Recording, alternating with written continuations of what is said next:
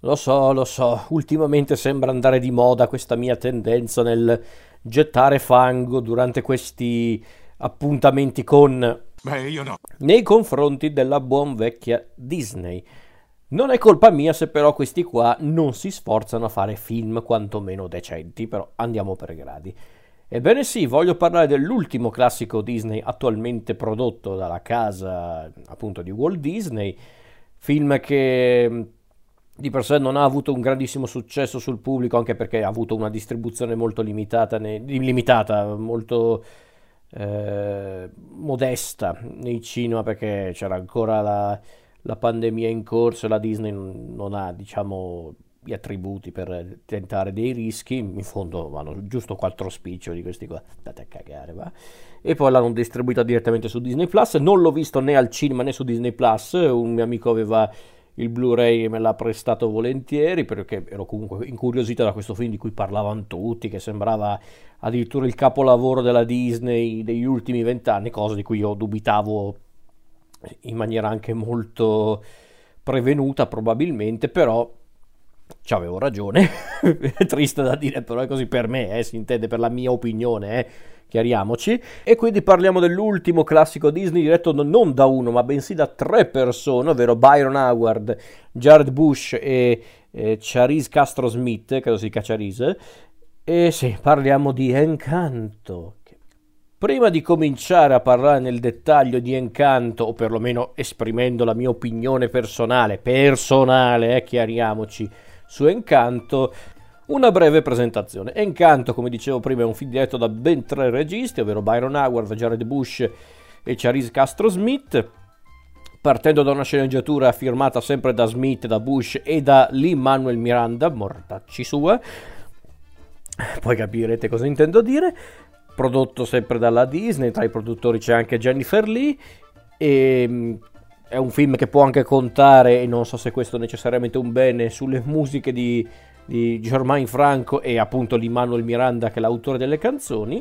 La storia è quella di una famiglia, una famiglia che vive in questa casa, anzi questo villaggio isolato dal mondo in Colombia, non c'è una vera e propria collocazione geografica e temporale precisa, non che sia rilevante, ma comunque sappiamo che siamo in Colombia.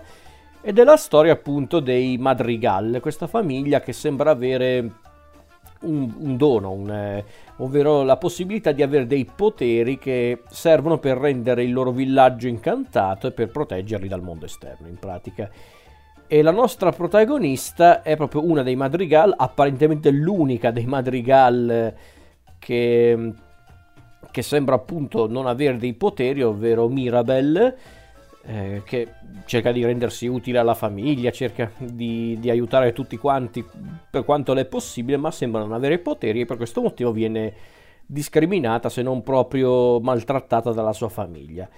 Finché un giorno eh, è proprio Mirabelle a scoprire che c'è un qualcosa che sembra minacciare la stabilità della famiglia e della casa stessa, ergo della magia che, re- che regge questa famiglia, i Madrigal e quindi lei cercherà di scoprire cos'è che effettivamente sta minacciando i Madrigal e la stessa casa e la magia. Allora, prima di esprimere la mia opinione sul film, anche qua una piccola storia eh, produttiva. Allora, il film, se non ricordo male, non mi ricordo quando iniziarono a sviluppare questo film, ma anni fa, probabilmente nel 2016 più o meno, quando stavano rilasciando Oceania e Zootropolis, stavano cominciando a, a, a, sviluppare questo film, il che è anche normale che ci siano così tanti anni di distanza tra lo sviluppo e l'effettiva distribuzione dei film. E a quanto pare l'idea alla base del film nacque da una sorta di eh, chiacchierata tra L'Immanuel Miranda, che era anche il compositore di Oceania, il compositore, l'autore delle canzoni di, di Oceania, e John Lasseter, il, il, il, grande capoccio della Pixar, che allora era il direttore creativo della Walt Disney. Fu coinvolto nel progetto anche Byron Howard, uno dei registi di Zootropolis, e cominciarono a, a discutere su diverse, diverse, cose, su diversi argomenti, tra cui la questione delle famiglie allargate.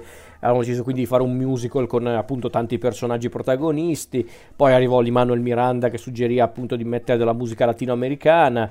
Per, eh, lui disse per catturare al meglio la complessità dei rapporti familiari, certo perché al di fuori dei latinoamericani non esiste il concetto dei, dei conflitti familiari, vabbè dai si scherza eh. Ehm, poi appunto arrivarono appunto anche altri collaboratori, tra cui Jared Bush, che è uno dei, dei registi, e hanno iniziato a discutere a lungo su come sfruttare la cultura latinoamericana, eh, tra cui appunto quella colombiana, e diciamo che per farla breve arrivarono a un certo punto a creare questo, questo, questo, film che appunto parla di dinamiche familiari, che sfrutta al meglio il genere del cosiddetto realismo magico, che è un vero e proprio genere, soprattutto letterario, ma è un genere che si può applicare anche in altri eh, mezzi di comunicazione, ma è nato soprattutto in letteratura nel Novecento, soprattutto grazie alla letteratura colombiana, specialmente con Gabriel Garcia Marquez e il suo capolavoro Cent'anni di solitudine, romanzo bellissimo. E non ho nominato Marquez a caso perché secondo me in certi punti c'è quasi un tentativo di seguire un po' lo stile di Marquez, ma la Disney, bel lavoro, complimenti. E adesso arriviamo alla parte fondamentale del, della puntata, ovvero la mia opinione su... Fondamentale per me si intende, non fondamentale per voi, ci mancherebbe, non è che avete bisogno della mia opinione, però arriviamo alla parte fondamentale del, della puntata per spiegare la mia opinione. Intendevo in quel senso, non che la mia opinione sia fondamentale per vivere in questo mondo.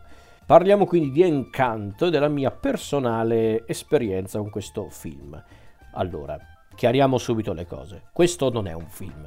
No, Encanto non è un film, è un girone infernale. In questa famiglia, i Madrigal, non serve la magia, ma i servizi sociali.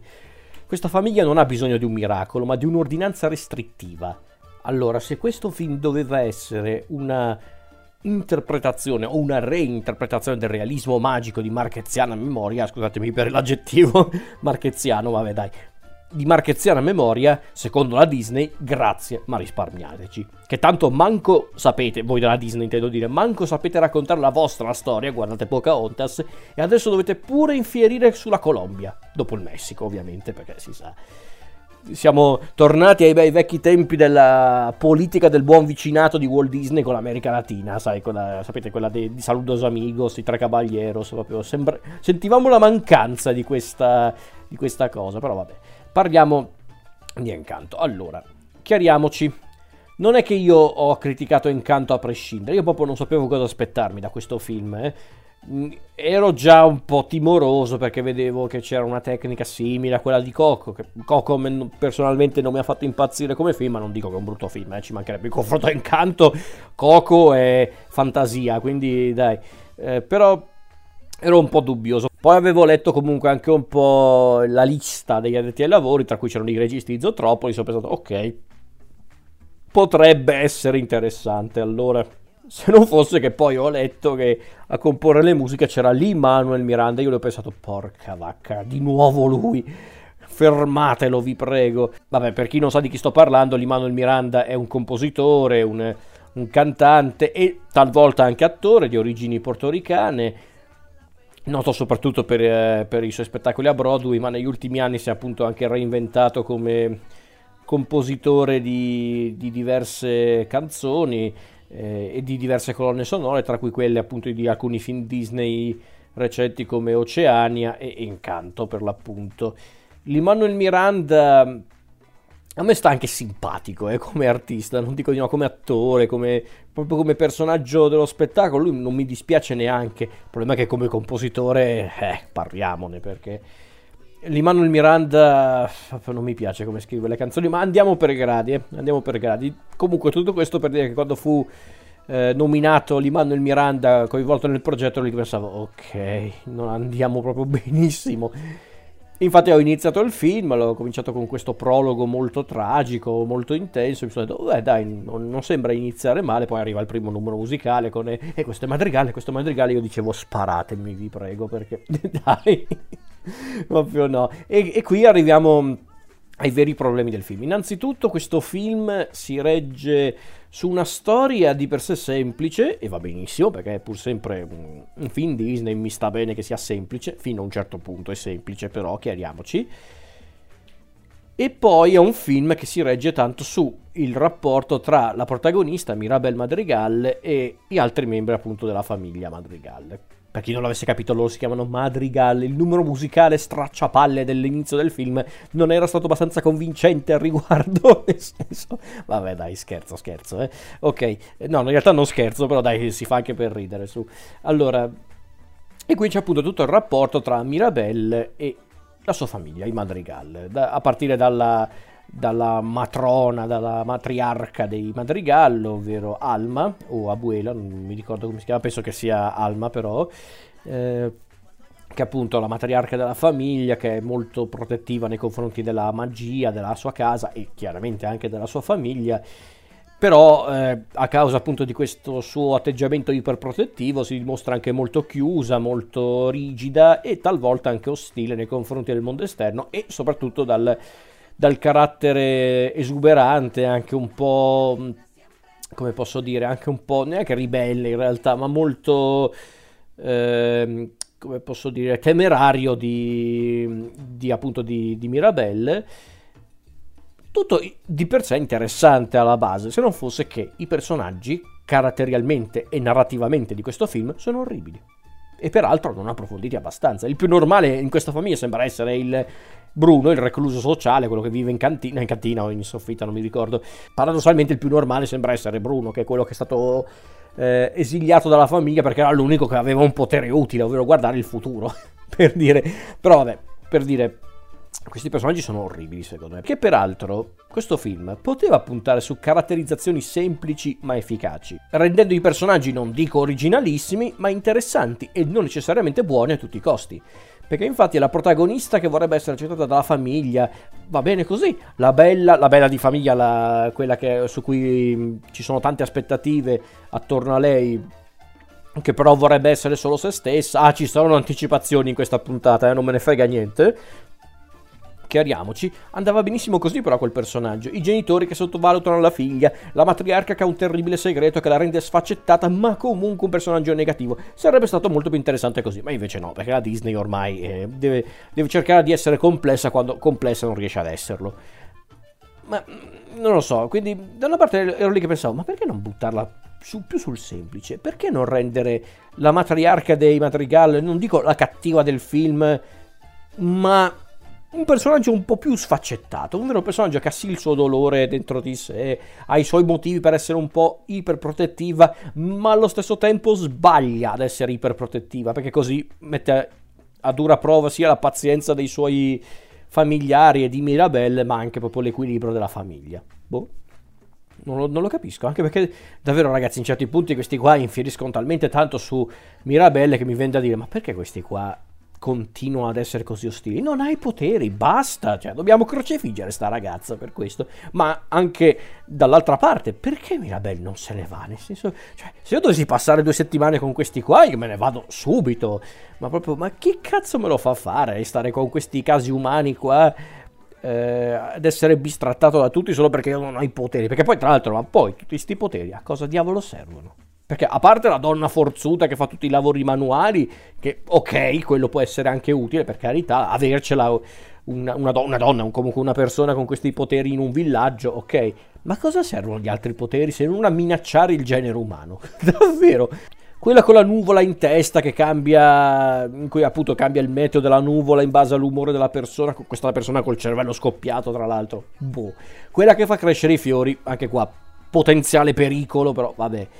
Poi c'è quella con il super udito, che anche questa, che cazzo ci sta a fare nel villaggio, potrebbe andare a lavorare per la CIA. Il mutaforma che potrebbe scappare e unirsi nelle forze speciali. Ma questi non sono salvatori, questi qua non sono i, i paladini di questo villaggio. Questi qua sono gli X-Men se decidessero di fondare il loro regno personale. Una famiglia di mentecatti che difendono solo la loro comunità quando potrebbero, non lo so, aiutare i bisognosi, aiutare chi ha bisogno, perché si sa poi la Colombia è una terra con una storia pacifica e rilassante alle spalle. Hanno avuto solo guerre civili, anni turbolenti persino più tremendi dei nostri anni di piombo. È stata uno dei centri più pericolosi del narcotraffico. Questi madrigal, ma dove cacchio erano per tutto questo tempo? Tra i guerriglieri comunisti, i trafficanti di droga ed Escobar, tra gli altri. Ma dove cacchio erano questi?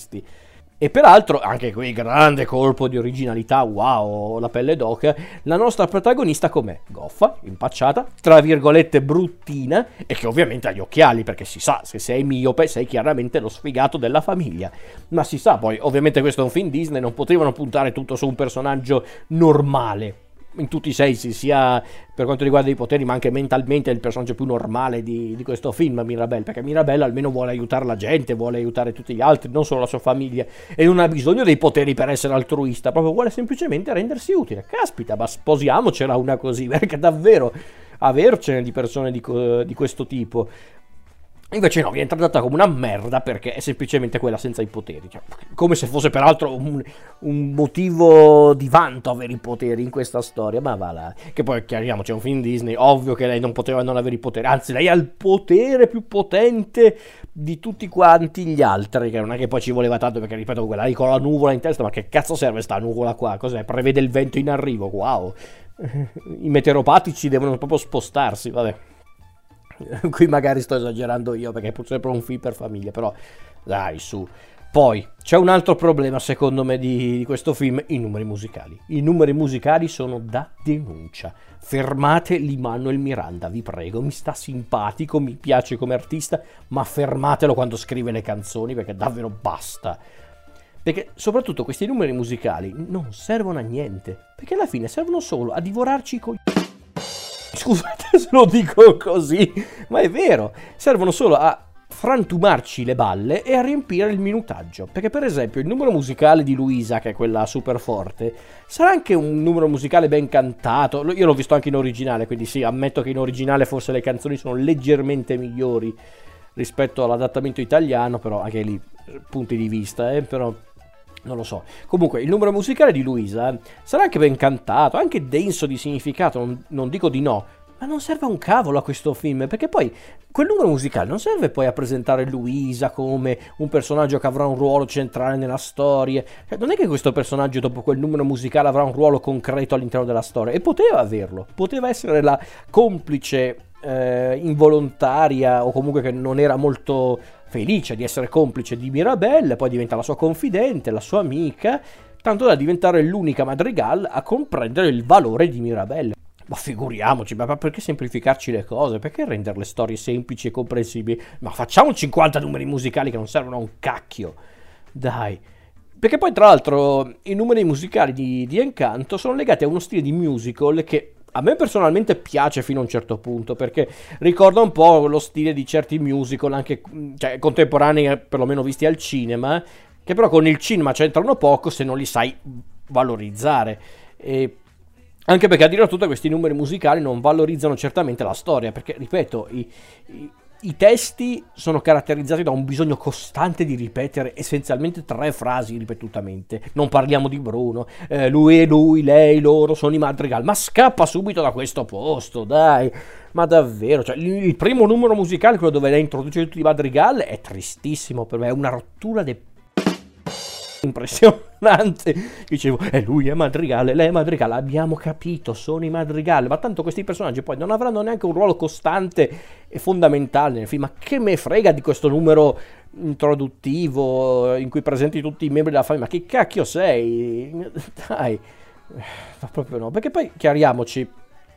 Qui qualcuno, quando parlavamo di questo aspetto del film, mi diceva: Ma tu perché sei troppo legato al, al numero musicale classico della Disney. Non è neanche questo il problema per me, perché allora i numeri musicali, sin dai tempi di Walt Disney, proprio dal 37 in poi, si sono evoluti.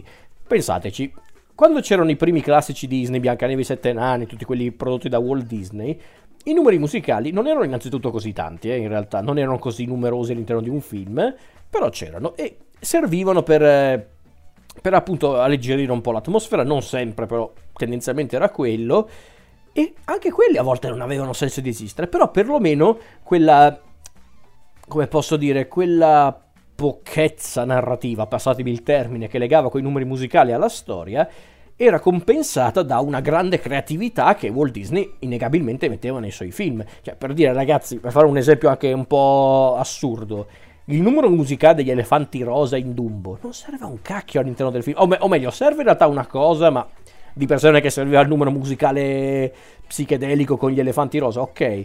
Quel numero musicale non serve, non serve a un cavolo nel film in realtà, però è talmente folle, talmente animato splendidamente che te lo ricordi e comunque ci passi sopra. Poi siamo arrivati fino agli anni 90 quando è arrivato il rinascimento Disney e se ci fate caso anche lì la formula era cambiata perché infatti lì eh, l'impostazione dei classici Disney era più legata allo stile del musical di Broadway, ovvero c'erano i numeri musicali appositamente inseriti per ogni singolo momento cruciale del film.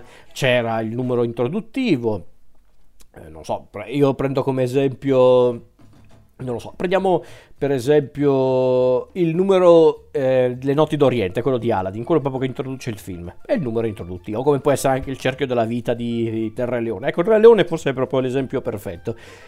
Se ci fate caso, in quei film del Rinascimento Disney, non tutti per carità, ma nella maggior parte di quei film, c'erano proprio i numeri musicali inseriti appositamente per ogni singolo momento. C'era il numero introduttivo, tipo il cerchio della vita, c'era il numero musicale allegro, rilassante, tipo, non lo so, in fondo al mar, stia con noi, Hakuna Matata, c'era il numero musicale romantico che non era sempre il più bello, però questo è un altro discorso, c'era il numero musicale che serviva a creare il momento di tensione ideale prima del finale. E poi c'era il numero del cattivo, quasi sempre il migliore, ma, ma che ormai il male non esiste più nei film Disney, perché si sa, nel mondo tutti si vogliono bene, non esistono conflitti, stanno solo devastando mezza Europa, ma ehi, i cattivi non esistono in questo mondo, però vabbè, questo è un altro discorso. Tutto questo però per dire che i numeri musicali nell'ambito Disney sono cambiati, sono evoluti e mi va benissimo così. Ma questo è un modo pessimo di gestire i numeri musicali, perché non, non, hanno senso di esistere. Se toglievate i numeri musicali da questo film, non capiamo un cazzo all'interno della storia, perché questi numeri musicali non mi introducono i personaggi, perché fare un numero musicale intero in cui dicono questo è un madrigale, questo è un madrigale, questo è un madrigale, ma che cacchio è? Non è un'introduzione, è, è prendere un catalogo e piazzartelo sullo schermo, rendendolo più dinamico, capirai. Cioè, no mi spiace. Poi davvero anche gli altri numeri musicali sono semplicemente loro che parlano cantando. Così non parliamo di Bruno, ma potevi anche dirlo in cinque frasi. Non parliamo di Bruno perché Bruno ha fatto una cazzata e noi lo abbiamo cacciato perché noi siamo la famiglia numero uno di questa colomba del cavolo vista dalla Disney. Proprio, proprio non ce la faccio, mi spiace. Questo è proprio un modo di fare animazione, cartoni animati, anche animazione Disney proprio da da modaioli, non è neanche per i bambini sta roba qua. E poi la protagonista, dai. Poteva essere un'idea fantastica vedere questa qui, Ma- Maribe- Mirabelle, come cacchio si chiama, Mirabelle, come l'unica priva di magia della famiglia che quindi se ne va da, appunto da questa casita per tentare fortuna altrove e magari si rendeva conto che solo grazie al suo carattere alle sue capacità come essere umano e non come madrigal, poteva sopravvivere a un mondo in cui la magia serve assai poco e di conseguenza i madrigal sbagliavano a starsene per conto proprio. Ma no, figuriamoci, gli antagonisti qui non esistono, non si può più parlare di morte apertamente, il che sarebbe stato anche calzante dato il contesto geografico e i riferimenti peraltro non so quanto dichiarati a Marquez, dico a Marquez perché la morte è un elemento costante dei suoi racconti, sue, dei suoi romanzi e dei suoi saggi. No, potevano davvero sfruttare il contesto della Colombia per raccontare tante cose, ma non lo fanno perché figuriamoci, è la Disney. Anzi, no, mi correggo, è la Disney attuale, perché la Disney degli anni 90 magari qualcosa di più temerario poteva anche farlo, eh. Non avrebbero mai parlato della Colombia, chiariamoci, perché non hanno i turbolenti quelli eh, per quanto riguarda la Colombia, però ok. Allora, questo film poi peraltro ha avuto un notevole successo anche tra la critica, ma anche qua per me non è abbastanza per dire ok, allora è un film da tenere in conto. Però ha avuto comunque un buon successo anche sul pubblico, sulla critica, ha alimentato a quanto pare anche un dibattito fra gli psicologi addirittura, perché questi qua non hanno un cazzo da fare tutto il giorno evidentemente. Riguardo il suo, eh, cito testualmente un testo che avevano scritto non mi ricordo dove, eh, che questo film ha alimentato un ampio dibattito fra gli psicologi riguardo il suo modo brillante, brillante non so dove però, ok, di trattare tematiche quali il trauma intergenerazionale, la salute mentale, la pressione delle aspettative sociali, in pratica tutti argomenti visti e rivisti in tanti film d'animazione, anche della Disney, quindi che cacchio stiamo dicendo qua? Il trauma intergenerazionale. Ce ne saranno 50 di film che trattano questo argomento, della Disney intendo dire. La salute mentale forse un po' meno, ok, ma anche qua, ma dov'è la salute mentale? Bruno. Ma non è che Bruno è, è un, un, tizio con eh, problemi mentali, questo qua è stato cacciato dalla famiglia, questi qua lo hanno rinchiuso. Oh cioè, grazie al cavolo che qui eh, questo qua perde il controllo con la testa. L'hanno isolato dal mondo, nel senso sono, lo, sono, i madrigal delle merde. Non è che Bruno che ha i problemi mentali. Questo qua è anche un bravo ragazzo, è uno sveglio. Caspita, ha il potere più utile di tutti, vede il futuro. Questo qua poteva prevedere qualsiasi cosa. Anche qua un altro con un potere potenzialmente pericoloso, però è anche uno buono come il pane. L'hanno ovviamente cacciato come una perché è l'unico che vedeva anche le cose peggiori del mondo, figuriamoci. Quindi sono i madrigali a sbagliare qua, non è che è Bruno che è pazzo, non è che è Bruno che ha i problemi mentali, sono i madrigali che l'hanno reso un, disa- un disagiato, un, uno che vive proprio isolato dalla società. Ma di che stiamo parlando? Dai, ma cioè, non è che potete leggere le tematiche a modo vostro. Le cose sono lì, le vedi nel film, dai. Poi molti hanno lodato l'animazione dicendo che è bellissima. E peraltro, quando io chiedevo ad alcune persone perché avevano apprezzato Encanto, dicevano l'animazione è bellissima. Ma ragazzi, ma con tutti i soldi che questi qua spendono per questi film, animati e non, ma ci mancava solo che fosse pure animato male, dai. Cioè, ci credo che è animato bene, ma cazzarola, questi soldi saranno andati da qualche parte. Poi, caspita, se adesso la Disney ti fa anche film animati male, cioè, c'è qualcosa che non va, eh. C'è però un piccolo problema, i film non si reggono solo sulla confezione, serve una cosa che era fondamentale sin dai tempi di Walt Disney, ovvero l'anima, e aggiungerei anche una trama, però vabbè.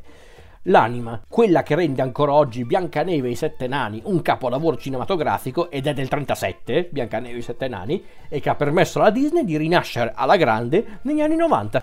Io, nei film attuali della Disney, non solo i classici, eh, proprio in generale, io l'anima non ce la vedo. Se volete fare i film così, schiaffateli direttamente su Disney Plus e risparmiate al cinema ste stro... Io non so come fa la gente a lodare incanto per le musiche, per l'animazione, capirai, non è che serve quello però per fare un film bello, eh. I film belli o comunque decenti si devono reggere sulla trama, sui personaggi, sui contenuti, cose che io in incanto non vedo, o, o vedo ma trattate male, quindi dai. Perché poi qua, eh, qui vogliamo sparare proprio sulla Croce Rossa, molti hanno fatto un confronto con Frozen, altro film Disney leggermente sopravvalutato, ma che perlomeno una storia ce l'aveva dei personaggi pure. Però ecco, molti hanno fatto dei paragoni con Frozen. Eh, manco fosse necessariamente un complimento essere paragonato a Frozen. Però ecco, Frozen, che ripeto, non è un film Disney che a me ha fatto impazzire, però quantomeno al cinema l'avevo visto volentieri non mi piace, ma non sono uno di quei detrattori che dice questo film è il male. No, diciamo che Frozen ha tante cose per cui è stato sopravvalutato, ma di per sé non è un film brutto, eh, chiariamoci. Ecco, però perlomeno Frozen, gli elementi basici per un film ce li aveva.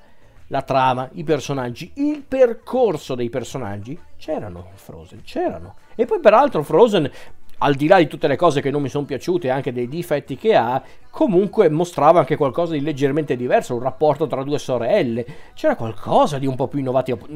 Alcune cose innovative, tra virgolette, erano sbagliate, perché per esempio tutta la questione del finto cattivo, del cattivo vero che è Hans, quello, quello non serviva a niente nel film. Perché lì volevano fare il colpo di scena come dire, oh no, il cattivo è il principe, ma chi se ne frega, ma chi è questo qui? Però perlomeno avevo, oltre a un'animazione più che, più che buona, buona, più che buona.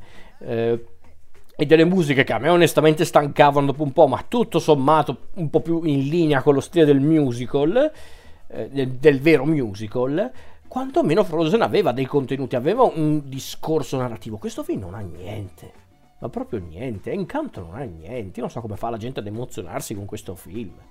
Questo film è una pacchianata dall'inizio alla fine. Ha giusto uno o due momenti carini a livello visivo. A livello visivo, ok, va bene, ma ripeto, è la Disney. Se manco sanno animare bene i film, cosa diavolo continuano a fare i film? Dai, eh, no, ma proprio io ero lì che pensavo, perché io dovrei tifare per questi personaggi? Sono tutti dei mentecatti. Cioè, la più normale sembra essere appunto Mirabelle, che però non se ne va da questa casa. Ma vattene, cazzarola. Questi, questi qua ti trattano come un imbecille, quando tu sei probabilmente l'unica santa di sta famiglia, perché sopporti tutti questi casi umani. Davvero, non lo capisco.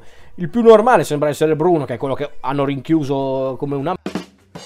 Perché era l'unico che davvero cercava di mostrare anche la proprio remota possibilità che arrivassero dei pericoli per la famiglia, perché questi qua eh, si gongolano tanto che hanno la magia, hanno la magia, ma qui davvero qui, come ho detto all'inizio puntata, qui non serve la magia, qui serve un'ordinanza restrittiva, altro che... Mamma mia. È proprio una, un modo di fare film della parte della Disney che ormai proprio mi ha stancato e che si nota anche in tanti altri prodotti della Disney, come per esempio Luca, Luca della Pixar, mamma mia, un altro film che proprio ero lì che pensavo perché? Ma perché? Perché poi innanzitutto vedere un film che parla dell'Italia diretto peraltro da un regista italiano che tratta l'Italia ancora con gli stereotipi più vecchi del mondo, eh, con eh, un film dove appunto vuole parlare della diversità, dell'accettazione verso il diverso, che ci può anche stare per carità, però dimenticandosi che nella realtà non è che tutti appena scoprono che tu sei diverso, in questo caso si parlava dei mostri marini, però potete anche metterci tante metafore dietro la questione dei mostri marini, non è che però quando scopri che il tuo amico, comunque bam- quel bambino, comunque quella persona che vive nel tuo villaggio è un mostro marino, accetti la cosa così tranquillamente, c'è chi lo fa e chi non lo fa. Ma no, figuriamoci, vogliamo, volemo se bene tutti quanti alla fine, ma dai. Con l'unico personaggio cattivo del film che è questo incrocio tra tra Fausto Coppi e non lo so Gianni Morandi immagino così ma, ma, ma va a cagare va. ma come anche Raio e l'ultimo drago eh chiariamoci che ok alzo un po' le mani qua e dico Raio e l'ultimo drago è guardabile quantomeno almeno è animato splendidamente e quantomeno cerca di fare qualcosa, non dico di innovativo, ma sicuramente di non eh, eh, ripetitivo. Questo glielo riconosco perché Raya l'ultimo drago è interessante alla base, è quantomeno guardabile, non ha numeri musicali, grazie Inizia anche bene, con questo modo molto interessante di presentare questo mondo tutto da scoprire, che poi vabbè viene approfondito fino a un certo punto, ma ci può anche stare. Eh, con questo mondo tutto da scoprire, con eh, addirittura questa situazione politica legata appunto a questi regni un po' delicata. E lì che pensavo, però mica male, nel senso vogliono fare qualcosa di interessante, qualcosa di leggermente diverso, per gli standard della Disney intendo dire, addirittura vedi l'inizio del film con questo colpo di stato, dici, oh la miseria, un colpo di stato all'inizio di un film Disney, dici, caspita, meno male, poi arriva il drago parlante che sembra il genio della lampada e addio, però vabbè, ok, era pur sempre un film Disney. Eh, forse Raya e l'ultimo drago mi ha leggermente deluso, ma sicuramente meno di incanto. Almeno Raya e l'ultimo drago, tutto sommato, l'ho guardato tranquillamente fino alla fine. Però perlomeno Raya e l'ultimo drago eh, viene rovinato in parte secondo me dall'elemento appunto legato alla, alla comicità, all'elemento disneyano, perché il drago parlante dopo un po' basta, vi prego. Peraltro, Ray l'ultimo drago ha una protagonista anonima che fa due cose nella storia, sono due cose sbagliate che scatenano la fine del mondo. Cioè, perché dovrei fare per questa qui piuttosto che per la cattiva, tra virgolette, che sembra avere anche motivazioni decisamente più concrete della protagonista? Boh, non lo so. Però perlomeno Ray l'ultimo drago non è, non è fatto male, ma ripeto, se adesso cominciano anche a far male a livello tecnico i film, ciao. Però quantomeno un tentativo di fare qualcosa di leggermente diverso l'ho visto in Raya l'ultimo drago. Non è un film secondo me eccezionale come dicono alcuni, ma ormai si sa, quando certe persone vedono il logo Disney non capiscono più un però si sa, funziona così, ma funzionava così anche negli anni 90, eh, chiariamoci, non è proprio un problema solo dei nostri giorni. Però ok, quantomeno se qualcuno mi dovesse chiedere, ma io potrei guardare Raya l'ultimo drago, io gli direi sì, guardalo, tutto sommato si fa guardare, e incanto no. Incanto io lo sconsiglio. Se volete proprio traumatizzare a vita i vostri, i vostri figli, i vostri bambini, o se volete davvero frantumarvi le gonadi per... Eh, non mi ricordo neanche quanto dura Incanto, ma tanto, eh, credo quasi due ore, perché adesso anche qui, anche i film Disney adesso devono durare 50 ore perché altrimenti la gente non li guarda. Ma perché? Ma ragazzi, ma vabbè, beh, in realtà no, l'incanto non dura così tanto, sarà tipo un'ora e 40, top, un'ora, regol- un'ora e 40 regolare, giusto un pochino più lungo dei classici Disney degli anni 90, quindi ci può anche stare per carità.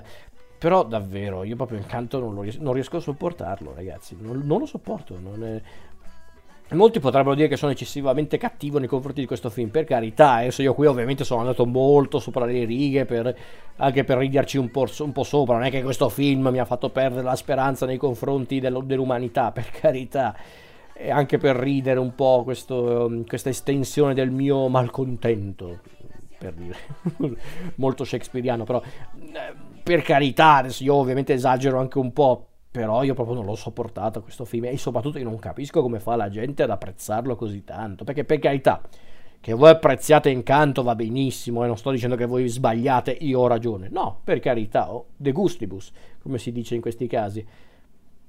Io proprio guardando questo film pensavo, ma perché dovrei tifare per questa qui? Ma perché dovrei interessarmi alla vita di questi qua? Fermatevi, vi prego, mandatevene dalla Colombia, ma tentate fortuna negli Stati Uniti. Davvero, non, non, riuscivo a capire questa cosa, però vabbè. Questa è la mia personale opinione di Encanto, un po', un, un po esagerata per carità, ma ripeto, è per, anche per riderci un po' sopra, eh. però io la vedo così, onestamente.